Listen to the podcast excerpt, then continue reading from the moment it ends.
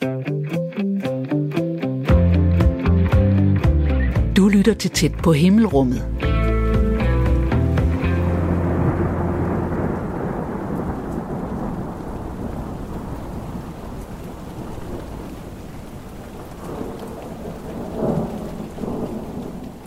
Den er der jo bare himlen.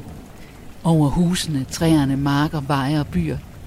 De fleste af os studerer himlen sådan lidt tilfældigt, overvejer måske om de små vattotter i horisonten kunne nå at vokse sig til store regnbyer i løbet af dagen. Og måske spejder vi også ind imellem længselsfuldt efter tegn på evig sol, sne eller stjerneskud. Andre mennesker kaster et anderledes professionelt blik på himlen og dens vedhæng, skyerne, blæsten og stjernerne. De professionelle jagttager af himlen kan du møde i den her uge i Tæt på himmelrummet. Anna Groth Grube er metrolog og elsker vildt vejr. Men da jeg besøger hende i Klitmøller, hvor hun bor, er himlen søvndysende blå og skyerne undseligt små. Jamen, øh, mit navn er Anna Grube, og øh, jeg er egentlig uddannet fysiker øh, fra Københavns Universitet, øh, men har så specialiseret mig inden for mytologi og geofysikken, øh, og har så tidligere arbejdet øh, primært med værmodeller hos Vestas, og så har jeg så efterhånden øh, fået en stilling hos øh, DMI øh, her i Karup, øh, hvor jeg også har været en tur på deres øh, hvad hedder det, afdeling, det har op øh, i Grønland. Så, øh, så jeg har efterhånden fået en del erfaring med faget. Men nu er jeg taget hjem til dig, Klit Møller, og jeg tænker, man kan jo ikke starte med at øh, snakke om vejret uden at se på det. Så kan du, hvordan er vejret i dag, set med dine øjne? Jo, men det er jo en rigtig smuk dag, øh, hvor vi har de her klassiske øhm, øh, cumulusskyer, som øh, folk nok mere kender som de her blomkålskyer, som de har tegnet som barn. Og så er der god plads til den blå himmel og solen op over, og det er relativt lunt øh, med sådan en svag til en let stedvis frisk vind fra en vestlig-nordvestlig retning. Okay, jeg kan godt høre, du lyder lidt som vejrudsigt.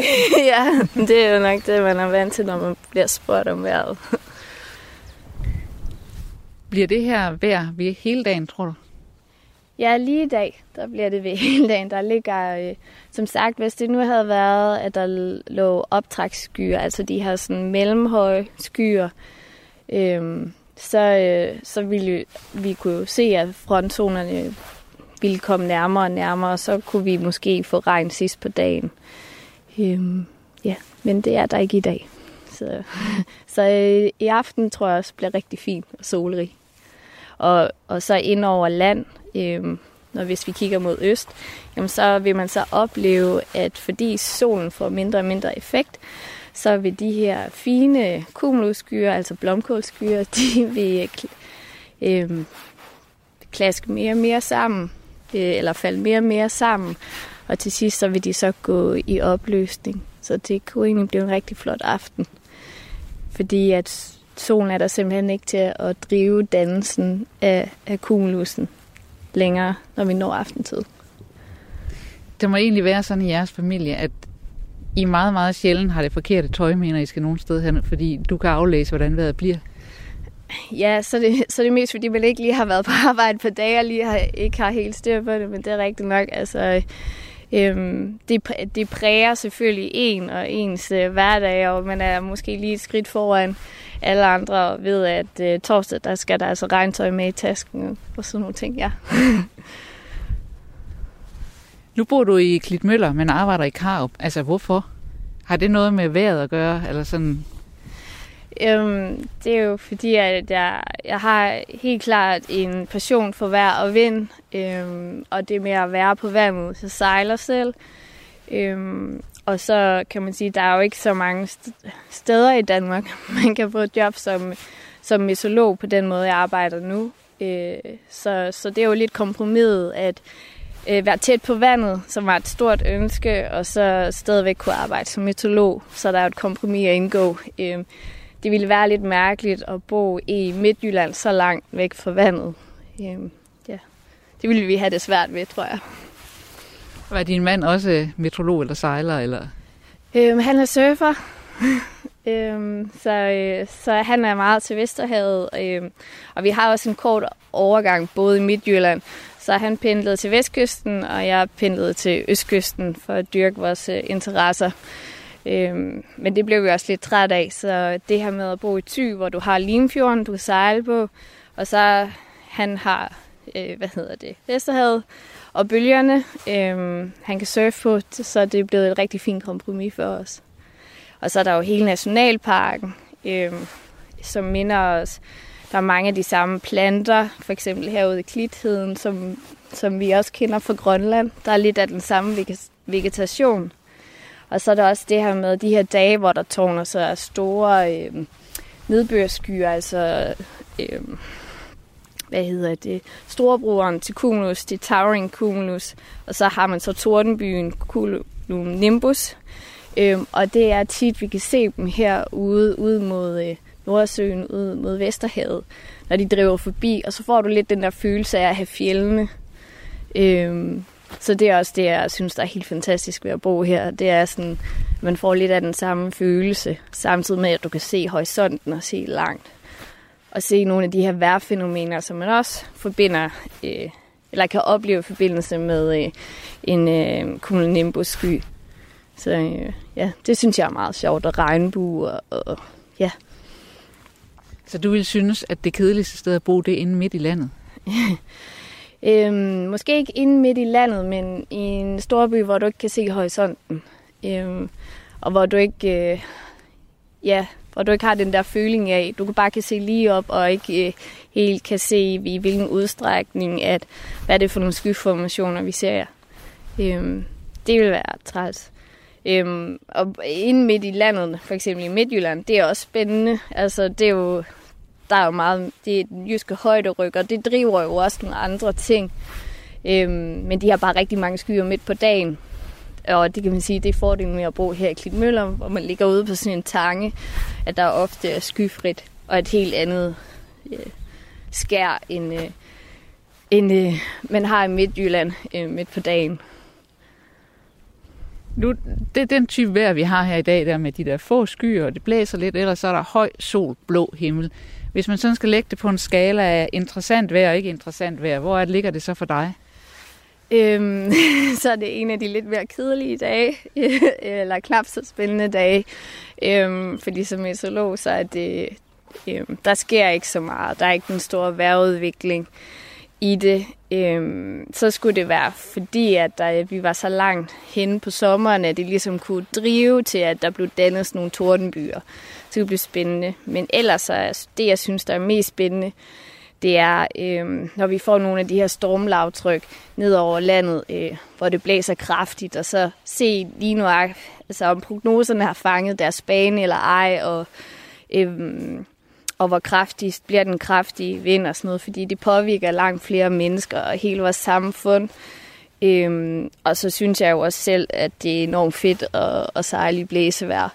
Øhm, det er der bare en ekstra udfordring med det der med at være en del af elementet. Øhm, så det, det synes jeg helt klart er den sådan, mest spændende værtssituation. Så altså det voldsomme vejr, det, giver, det er mest interessant? Ja, det synes jeg, fordi det er, det er mere uforudsigeligt. Øhm, når det er sådan et, i forbindelse med sådan et stormlavtryk, der er under uddybning. Det vil sige, at det har ikke øh, nået sit øh, minimum af, af, hvor lavt trykket er så øh, kan modellerne have meget svært ved at forudsige deres bane øh, ind over landet, om de skal passere øh, ind over skærerækker lige syd om Norge, eller om de går midt over landet. Og det har stor betydning for, øh, hvor i landet man oplever den kraftige vind. Ofte har vi nogle gange nærmest helt vindstille, øh, fordi vi får selve lavtrykket heroppe i Thy, og så kan det være øh, Vadehavet, Sønderjylland og hele Østersys region, der har, har stærk storm, eller ja, hvor den kraftigste vind ligesom er. Hvorfor, hvorfor blev du metrolog? Hmm. Det er egentlig et godt spørgsmål. Øhm, jeg tror, at det er noget med ens opvækst. Altså det der med, at man altid har været tæt på vejret og vinden. Øhm, nu er jeg født i Marstal på Ærø, nede i det sydfynske. Øhm, og har fået lov til at bevæge mig ud og sejle i al slags vejr. Øhm, og så er jeg på et tidspunkt så er jeg begyndt at spekulere over, altså, hvorfor blæser den her vind, eller hvorfor af den her sky, og egentlig søgt en, en forklaring på det, og så det, det ligesom den der nysgerrighed har bare taget ved, og så det er den retning, jeg ligesom på et tidspunkt efter gymnasiet valgte at, at ligesom fortsætte. Det er bare sådan ligesom blevet en interesse, som øh, skulle dyrkes mere og mere, så det lige pludselig bare blevet en levevej også. Så på den måde føler jeg mig egentlig ret heldig. Altså, at, hvordan heldig?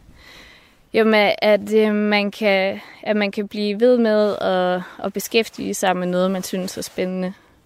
Hvor længe har du arbejdet som meteorolog? Øhm, øhm, jeg blev færdig i 2011 øh, fra universitetet, og så havde jeg øh, fire år hos Vestas, og så, øh, ja, så hvad bliver det? En øh, ni år efterhånden, ja, som, øh, som meteorolog. Øh, både sådan lidt teknisk i forhold til vejrmodeller, men også sådan mere praktisk øh, med at lave vejrudsigter. Hvad, hvad skulle du lave på Vestas? Jamen, vi arbejdede med, at hver gang, at øh, der kom en ny vindmøllepark op et eller andet sted i verden, så skulle der selvfølgelig også være en energiprognose for, der regnede ud, hvor meget energi den her vindmølle i den her vindmøllepark et eller andet sted i verden, øh, hvor meget energi den ligesom producerede.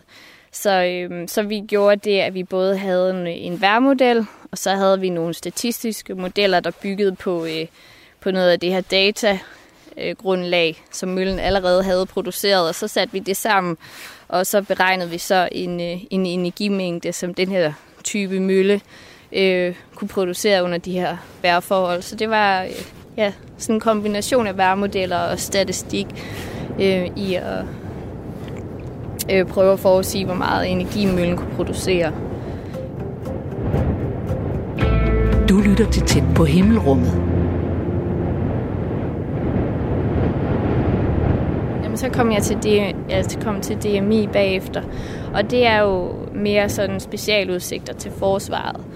Så det er mere sådan skrevne udsigter, og ligesom måske lidt mere den gamle dags tilgang til at have en forståelse af øhm, at analysere vejret, og så formidle det til, til de forskellige, øh, øh, hvad hedder det, dele, der er forsvaret, altså søværnet og hæren.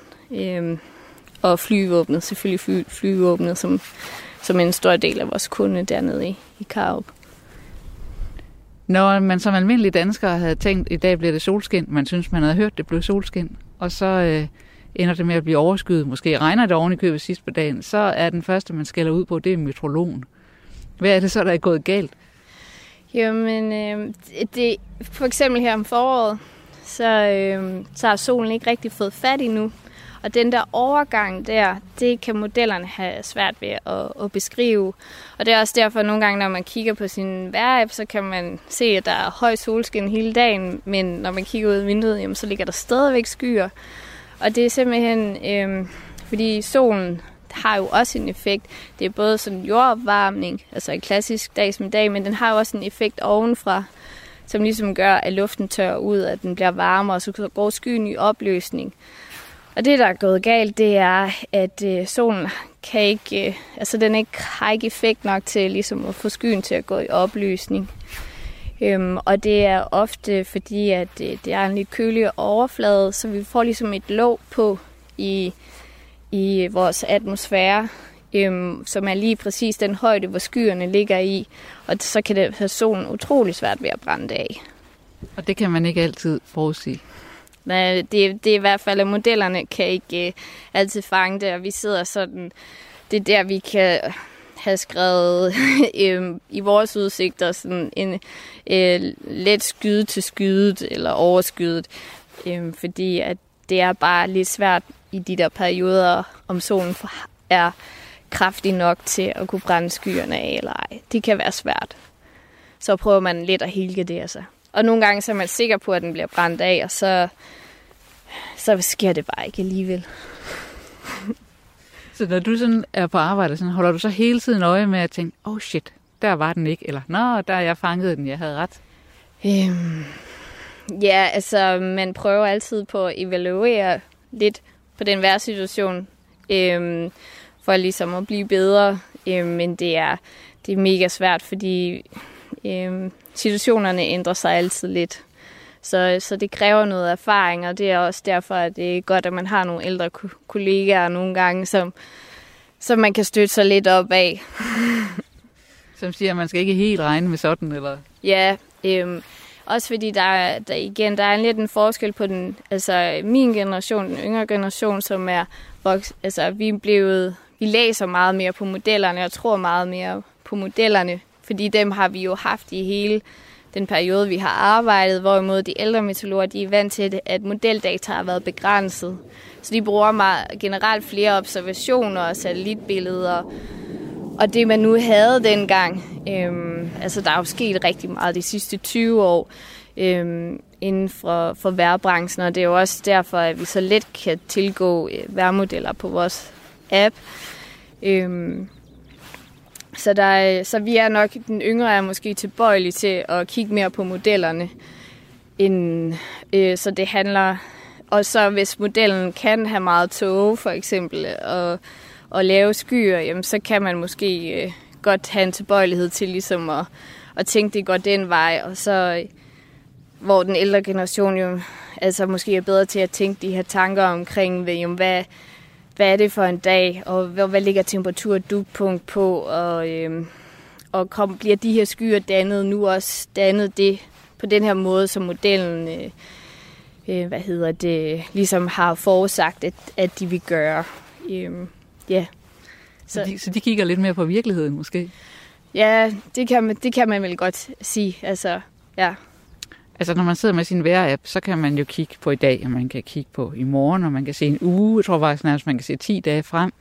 Øhm, hvor langt vil du se frem, hvis du sådan skal stole på det, der, der er?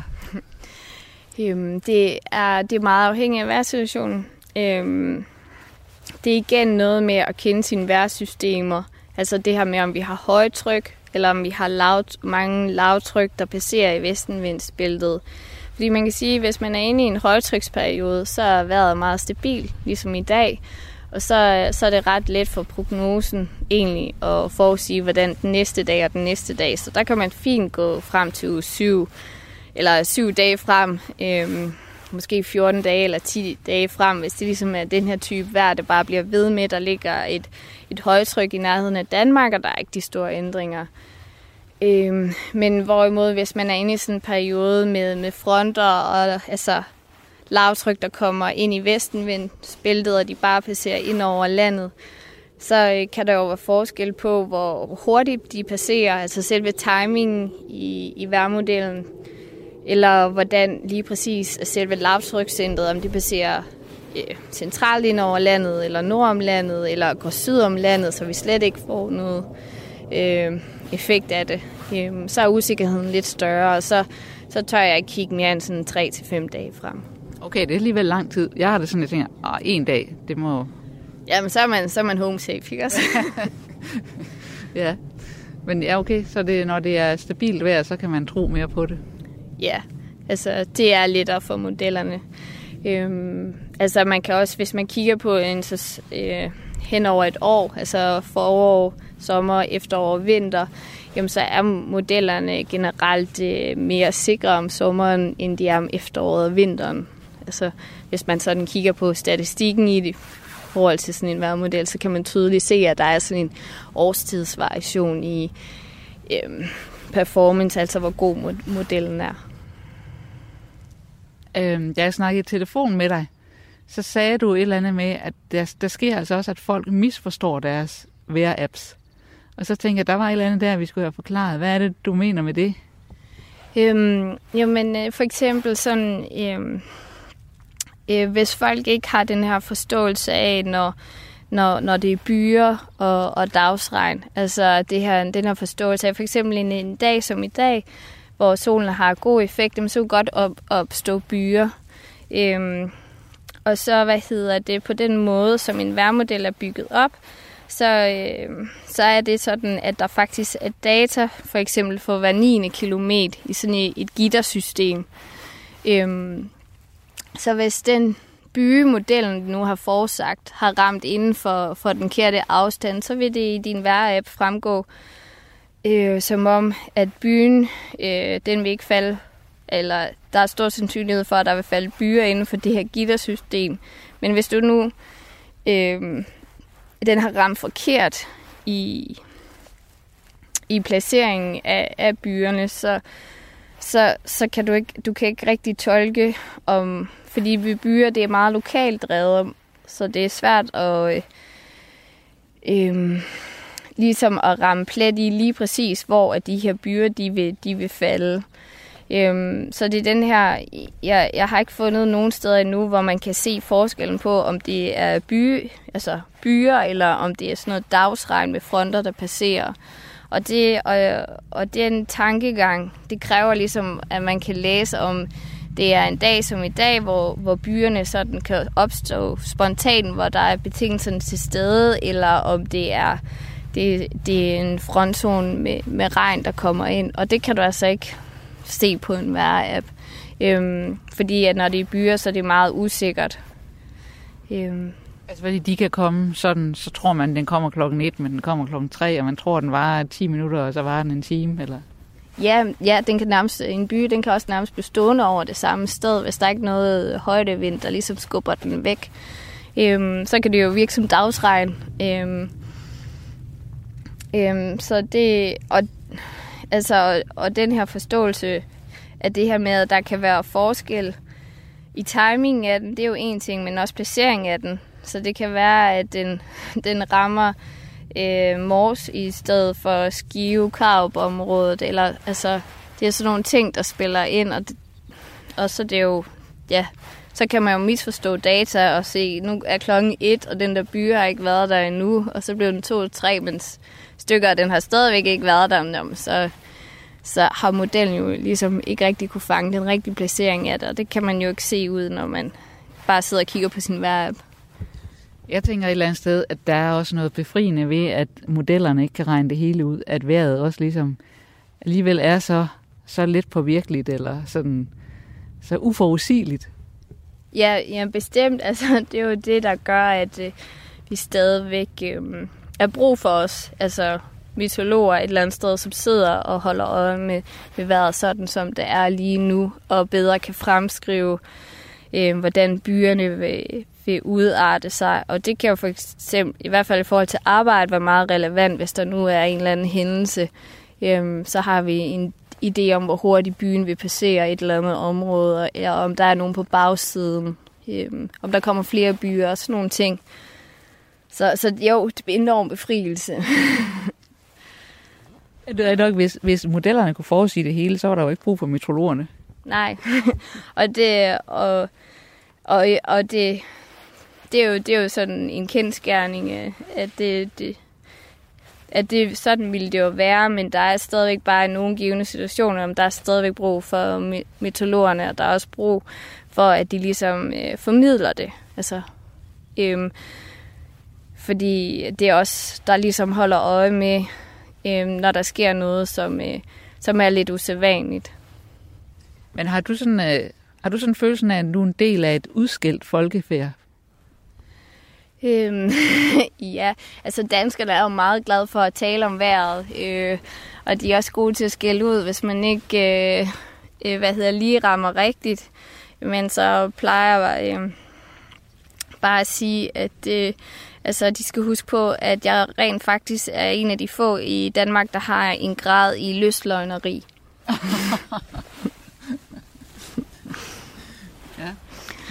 Nej, øhm, ej, hvad hedder det? Øhm,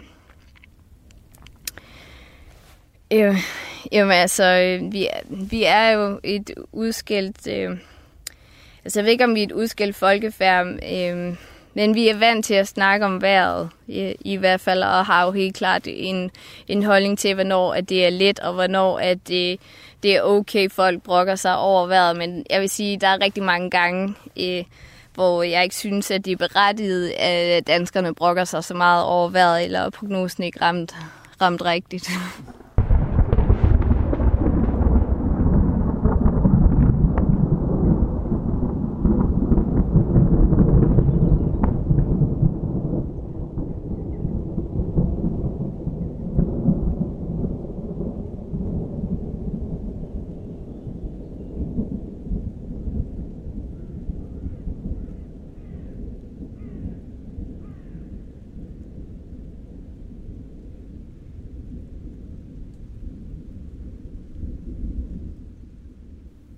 Du lytter til tæt på himmelrummet med metrolog Anna Groth Grube, som også bruger sin interesse for vind og vejr, når hun sejler.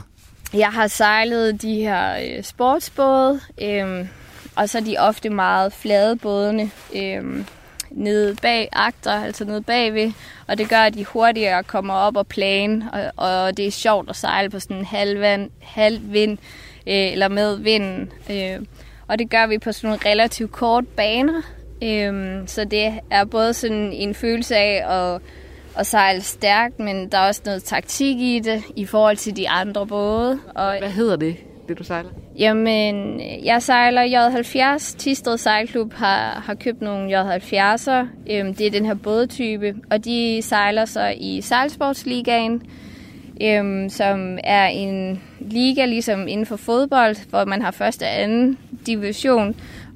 Øh, vi er seks både på banen, og så har man en i reserve.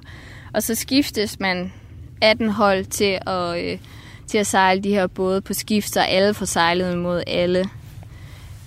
Øh, ja, og det synes jeg øh, det er super fedt, det der med, at man både er på vandet ude i naturen, der er noget taktisk, og så er det bare den bedste følelse, når, når man sætter den her genak, og båden den nærmest begynder at synge, fordi at man har ramt den, øh, den rigtige fart. Ja, og der er det rigtige vindtryk. Det, det er den bedste følelse. Det er en stor del af mit identitet, øh, øhm, og det er også, øh, jeg, det er også noget, der er vigtigt for mig sådan i forhold til at komme ud og opleve vejret. Øhm, og også lidt nogle gange bruge det, når jeg er på arbejde, når vi har redningsaktioner. Yes, altså så så har man en lidt anden forståelse, også for dem, der sidder ude på en båd og, og er i nød, og man gerne vil hjælpe til, og der skal træffes nogle beslutninger. Det er jo altid piloten, der gør det i redningshelikopteren, men man prøver at vejlede så godt man kan. Altså til hvad de kan gøre i forhold til, hvordan vejret er? Ja, lige præcis. Øhm, hvis øh, skyerne ligger lige på grænsen til, at øh, de kan komme lavt nok ned til at se dem og sådan nogle ting, så, så er det jo godt både at have, øh, kende, eller have kendskab til, hvordan det er at være nede på vandet, men også hvor, altså, hvor grænserne går for, for flyvningen. Kan du fortælle om et eksempel på, en, på et tidspunkt, hvor du har været med til sådan en, at hjælpe til sådan en redningsaktion?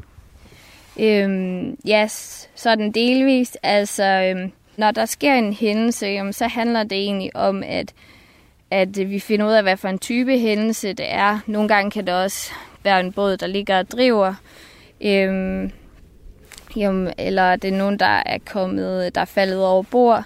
Og så giver vi en, en kort information ud i rummet om, hvad det er for nogle, for nogle skyer, hvad for noget vind, om der inden for den næste times kan forvente dårlige værdier. Det er jo der, det er vigtigst. Øhm, eller hvis der så det er mere sådan nogle vejr øh, parameter til for, hvordan vejret er inden for den næste time, eller lige nu og her. Altså hvis værdierne er så dårlige, at, øh, at vi ikke kan have helikopteren i luften, jamen så skal vi jo til at have, så skal de jo have det at vide, så, så skibene ligesom kan blive animeret og komme afsted. Ja, så giver det rigtig god mening, det du laver. Ja det, det er i hvert fald det, der giver mening for mig at arbejde for forsvaret. Det er det her med den her del med at, med at hjælpe og, og redde folk og, og gøre en forskel på den måde. Sker det så også, at man der tager fejl? Det gør det vel også? Ja, det, det gør det. Altså, det gør det jo. Øhm, men altså indtil videre, så, øh, så har det ikke været vejret, der har været afgørende for, om en hændelse er gået godt eller skidt. Så, men det er, altså, det, det værste, jeg tror, det er, når der er en hændelse ude på øh, boreplatformene, øh, og det er dårligt vejr derude. Fordi så ved man, at så, altså, der er lidt længere imellem, og de, øh, hvad hedder det, boreplatformene, og hvor lige præcis, at de kan tanke.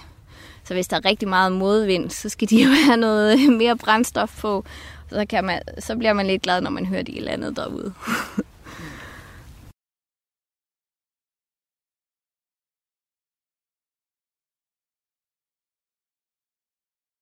Den bedste følelse er, altså, når man er på vandet, og man kan mærke det her vindtryk, altså der kommer bagfra, når det er et vindstød, og så båden, den ligesom den bliver løftet op af vandet og begynder at accelerere, så har du både den der, altså, den der effekt er, eller følelse af at være i moder natur, hvis man kan sige det på den måde, samtidig med, at du har det der adrenalin fra, at det går stærkt. Og så, altså, og hvis det vinden så er meget stødende, så ved du også, at man skal koncentrere sig med, øh, for ellers så kan båden godt vælte. Så der er jo, altså, der er sådan tre aspekt, øh, eller aspekter i det, det her med, øh, at det kan gå galt, øh, samtidig med, at du sejler stærkt, og Øhm, og så det der med, at du er ligesom i naturens vold, altså det er ligesom den, der bestemmer. det er jo sådan noget, der for nogen kunne lyde skræmmende. Altså det der med, når at vindstødene blev så stærke, at man kunne faktisk risikere, at båden væltede. Ja. Men det ser ikke sådan ud, når man ser på dig. Nej, det er det ikke. Men øh, jeg tror, at det er fordi, at øh, for mange, hvis de ikke er vant til at sejle, så det her med, at sejl står og blafrer, og det larmer rigtig meget, og det kan være meget svært at snakke sammen. Øhm, men det, men det har jeg, det er jeg ikke bange for. Altså den der, for der sker ikke noget. Det der sker, det er, at båden ligger sig om på siden, og så blæser vinden ud af sejlet, og så står det bare og blafrer, og det larmer rigtig meget, men der sker ikke noget ved det.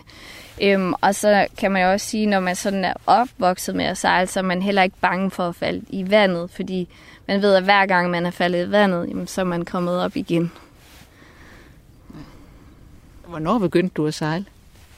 Øhm, sådan som jeg husker det, begyndte jeg at sejle optimistjolle, da jeg var de der ni år gammel. Så det er meget klassisk for mange sejlere. Nu er du vokset op i Marstal på Ærø, det er jo den store gamle søfartsby. Altså, kan du, kunne du mærke det? Var det sådan en del af det, at her sejler man også, når man er barn? Ja, altså, jeg tror, det er lidt af, hvad for en familie man kom af, men altså, min fars familie, de, altså, der, det har jo været det maritime, der ligesom har drevet dem, altså både i deres fritid, men også i deres arbejde og den måde, de har levet på gennem historien. Øhm, så, så det har fyldt rigtig meget i min barndom, men det har jo også været utrolig fedt, fordi jeg tror, at det er de færreste 12-årige, der får lov til at bare sejle afsted i en båd til Strynø sammen med ens bror øh, for sejl sådan en eftermiddag at købe en is og, til, altså, og så tilbage igen, eller sejle Tåsinge rundt, eller bare ud til nogle af småøerne og sådan noget. Øhm, altså det var jo aldrig gået i dag uden en mobiltelefon, men vi havde ikke nogen mobiltelefon med. Så det er også, øh, og for, altså for mig, der var det meget det var at komme på eventyr. Altså, det var det jo dengang. Altså, altså bare kunne sætte båden i vand og sejle afsted, så var man jo lidt på eventyr og en eller anden frihed. Øhm, ja, så man... Og så kan man sige, man er da nok præget af ens far. Altså, han synes, det var spændende og, og tog en med på tur og sådan noget i hans båd.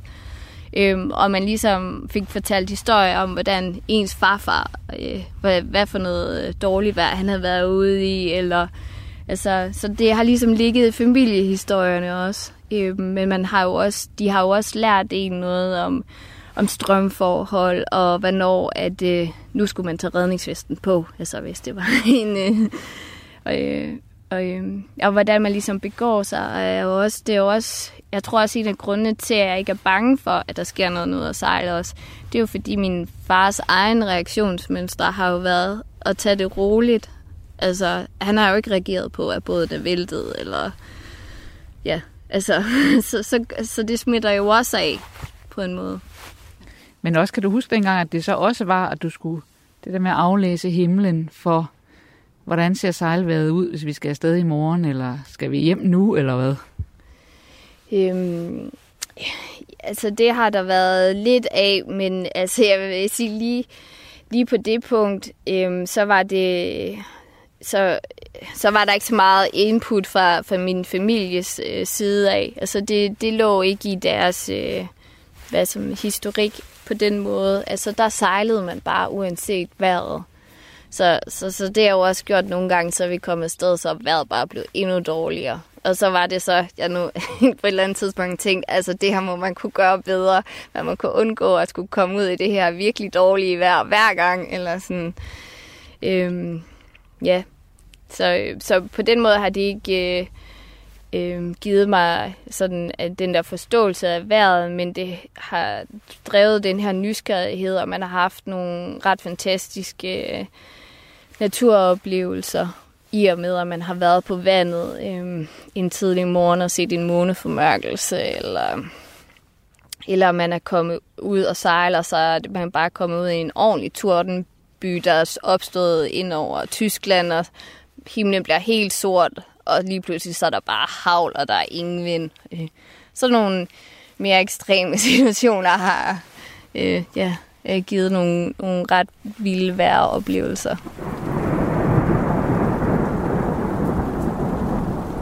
Du lytter til tæt på himmelrummet. Og her i, i Danmark, så synes jeg helt klart, det er, når de her rigtige tordenceller opstår, øhm, hvor man går fra at have høj solskin og sejle i sådan en svag til let vind, og, der, og så lige pludselig, så kan man bare se den der sorte sky, der nærmer sig op på, på himlen, og så lige pludselig, så er det bare helt vindstille, og så står det bare ned med havl. Og så ved man på et eller andet tidspunkt, jo, så kommer man på bagsiden, og så kommer der vind. Altså det vidste man ikke dengang, men altså, det er noget, man lærte. Øhm, eller på forkanten af sådan en, en tordenby, så kan der også komme sådan en, en gostfront, hedder det. Jeg ved, jamen det er sådan, hvor øh, fordi der kommer så meget kulde op fra, fra højden, og så kommer det ned, og så løber den ligesom lidt hurtigere på forsiden, helt ned ved overfladen. Øhm, så når man sejler, så kan det gå fra det her vindstille til, at der bare lige pludselig kommer rigtig kraftig vind. Øhm, og, det, og det kan du godt lide? Ja, jeg synes, det er lidt sjovt. Den der pludselige effekt. Øhm, det, lige, øh, det man lige pludselig får, for så går man fra at være meget afslappet til, nu skal jeg bare være på. Øhm, men ellers så et andet sted, hvor vejret er meget, altså skifter meget hurtigt, det er jo oppe i Grønland. Øh, og det synes jeg også er altså ret fascinerende, fordi der har du den her temperaturkontrast. Øhm, så vejret er, skifter bare meget hurtigere, end, end det gør herhjemme. Altså du kan gå fra vinden kommer, der er det meget vind inden fra isen, altså outflowet, den holder alt det dårlige vejr, eller hvad man skal sige, der ligger ude til havs ude ved kysterne væk. Øhm, og alle byerne ligger jo langs kysten op i øh, Grønland. Så, øh, så når outflowet ligesom stopper fra indlandsisen og holder de her skyer ude med snevær, for eksempel, hvis det, hvis det er vintersituationer, jamen så går der ikke så lang tid, så står det bare ind med, med sne, og, ja, og man kan ikke se noget. Det er virkelig dårligt. så, øh, så det, er, det, det synes jeg er ret fascinerende, at, der, altså, at skiften er så hurtigt det, det, det er et sted, det er svært at, at, at være meteorolog. Det giver, øh, det giver en nogle udfordringer, jeg vil sige. Selvom vi har satellitbilleder og observationer og vores værmodeller, så nogle gange så, så, så holder outflowet med at være der, og så vender det hele bare rigtig hurtigere, og oftest hurtigere, end, end hvad vi lige har tænkt. Men så dig, der er helt vild med, med kraftigt og voldsomt vejr, altså du burde da være deroppe så? Øhm, ja, det kan man godt sige. Men, men nu er der jo også andre ting, der trækker herhjemme, end lige været på den måde. Men jeg synes, det er et rigtig spændende område inden for mit fag i hvert fald. Også fordi de, de har fjellene, og der, der er bare nogle andre vejrfænomener øh, og nogle andre skyer, som, som er spændende i forhold til, til Grønland, fordi de har fjelle. Altså, hvad, hvad? Jamen, det kan faktisk... Øh, Øh, når det blæser en vist hastighed hen over et fjeld, så kan det dannes øh, turbulensskyer. Det er sådan en fin indikation til piloterne om, at der er meget turbulens, så der skal de nok holde sig væk fra. Øhm, og det kan, kalder vi også linseskyer. Øhm, hvis du forestiller dig sådan et fjeld, en bjergtop, øhm, jamen, så ligger der nærmest sådan en paddehat øh, ovenpå på fjellet. Øh, og det er sådan en klassisk turbulens eller linsesky. Og så bor du hernede i flade Danmark. Jeps. Men så er det jo det med, at det er vigtigt at have horisonten, så, øh, så man kan se nogle, øh, nogle skyer. Så det er skyerne på himlen. Altså hvis himlen er helt blå, uden noget som helst, så er den kedelig at se på, eller hvad? Ja, det er den lidt. Så er det mere at kigge på satellitbilleder, og så kan man lege finde en sky.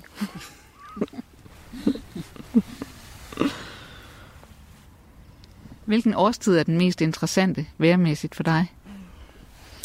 Øhm, altså, det synes jeg jo helt klart er efteråret og vinteren. Altså, jeg synes jo, at, at det, er, det er stormende. Altså, om der er potentiale for, at vi får et stormlavtryk eller ej, det er der, det er spændende at være på arbejde. Det er også der, der, der er størst udfordring, fordi der er størst variation i, i vejret.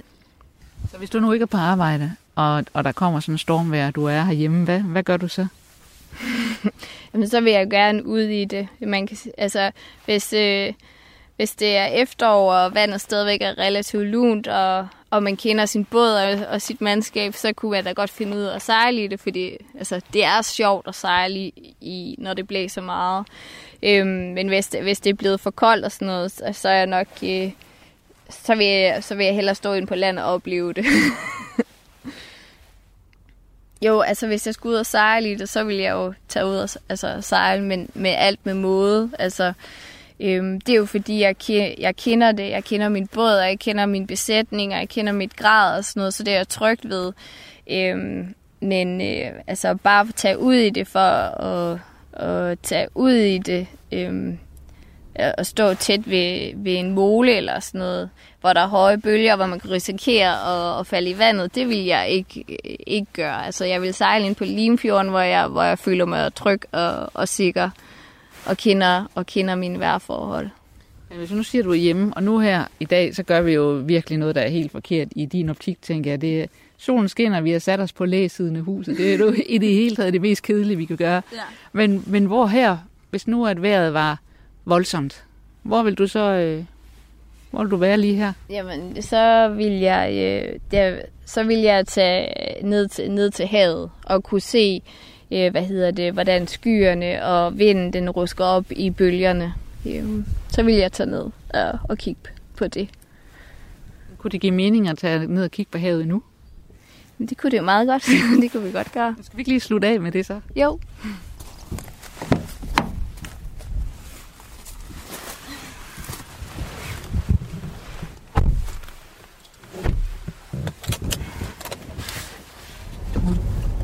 Kan du ikke fortælle, hvor vi er på vej hen? Jo, øh, vi kører øh, ned ad Vangsårvej, og så kommer vi ned til Ørhavevej lige om lidt, øh, som ligesom er hovedgaden i Klitmøller. Og så havde jeg tænkt mig, at vi skulle køre ned til, til Hummerhuset, fordi der kan man øh, hvad hedder det, få en god udsigt ud over havet.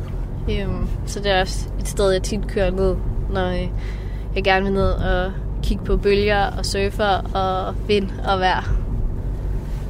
Altså det er sjovt, at Klitmøller er blevet så øh, populær, øh, fordi det er jo bare en, en lille ja, samling huse, der ligger ude på sådan en tange med de her klassiske fiskerhuse.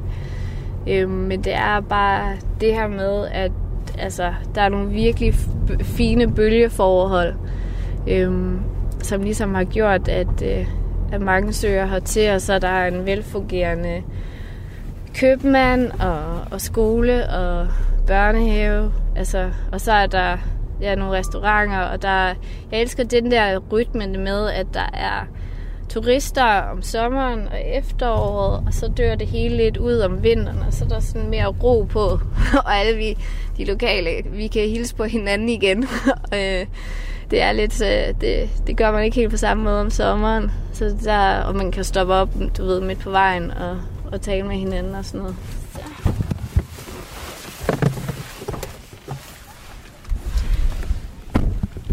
Ja, så er vi dernede ved havet. Ja, det må man sige. Den her dejlige lyseblå, blå, turkise farve, som havet har her i bugten, det er helt fantastisk. Altså, det er en særlig farve?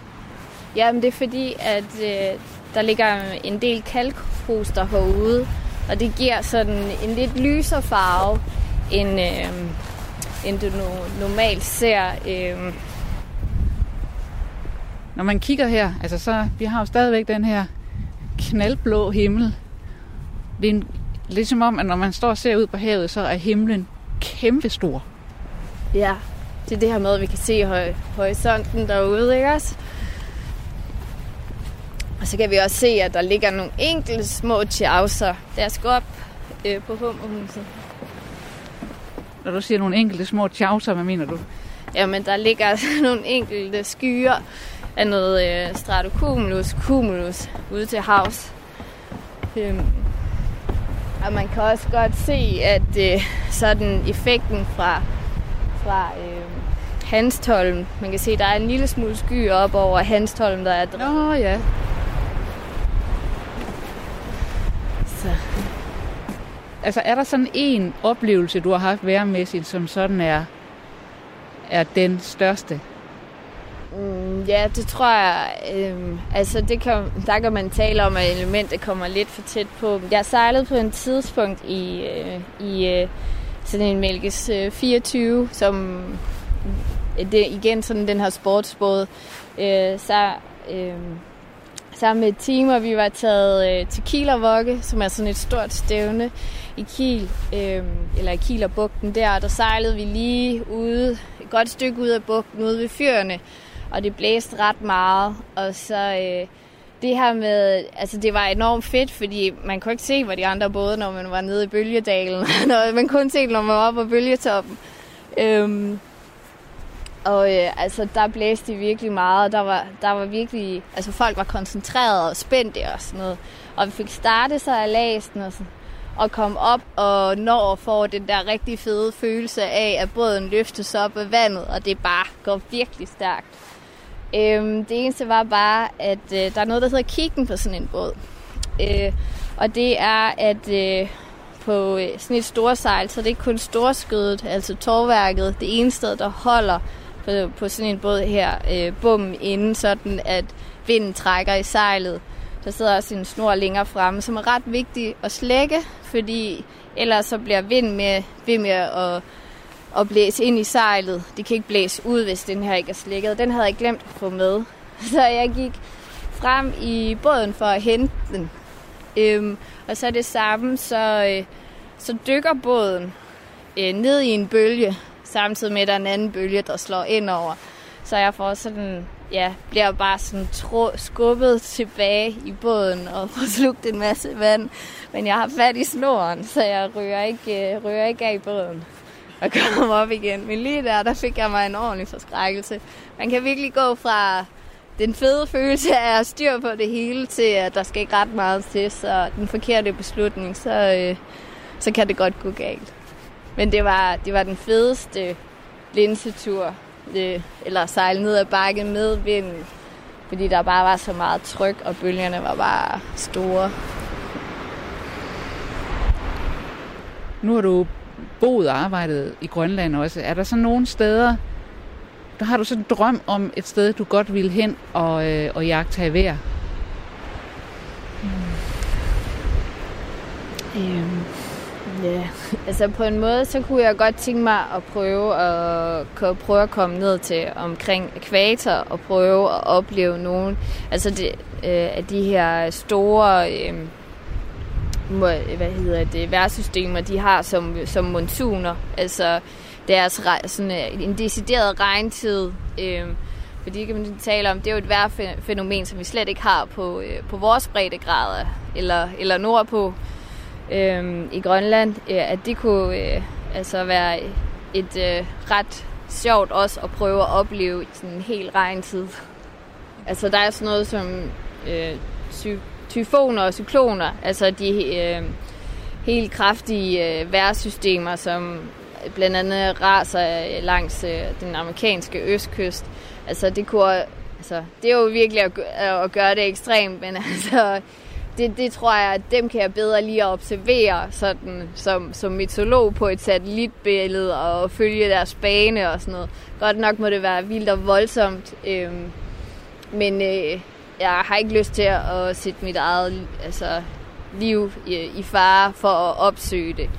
Øhm, så ved jeg også, at der er også mange meteorologer, der har et ønske om at, at jagte tornadoer. Det kunne også være meget fedt at opleve, selvfølgelig på behørig afstand det kan også øh, være svært nok i, i sig selv at, øh, at forudsige, hvilke dage der er en risiko for det. Øh, ja.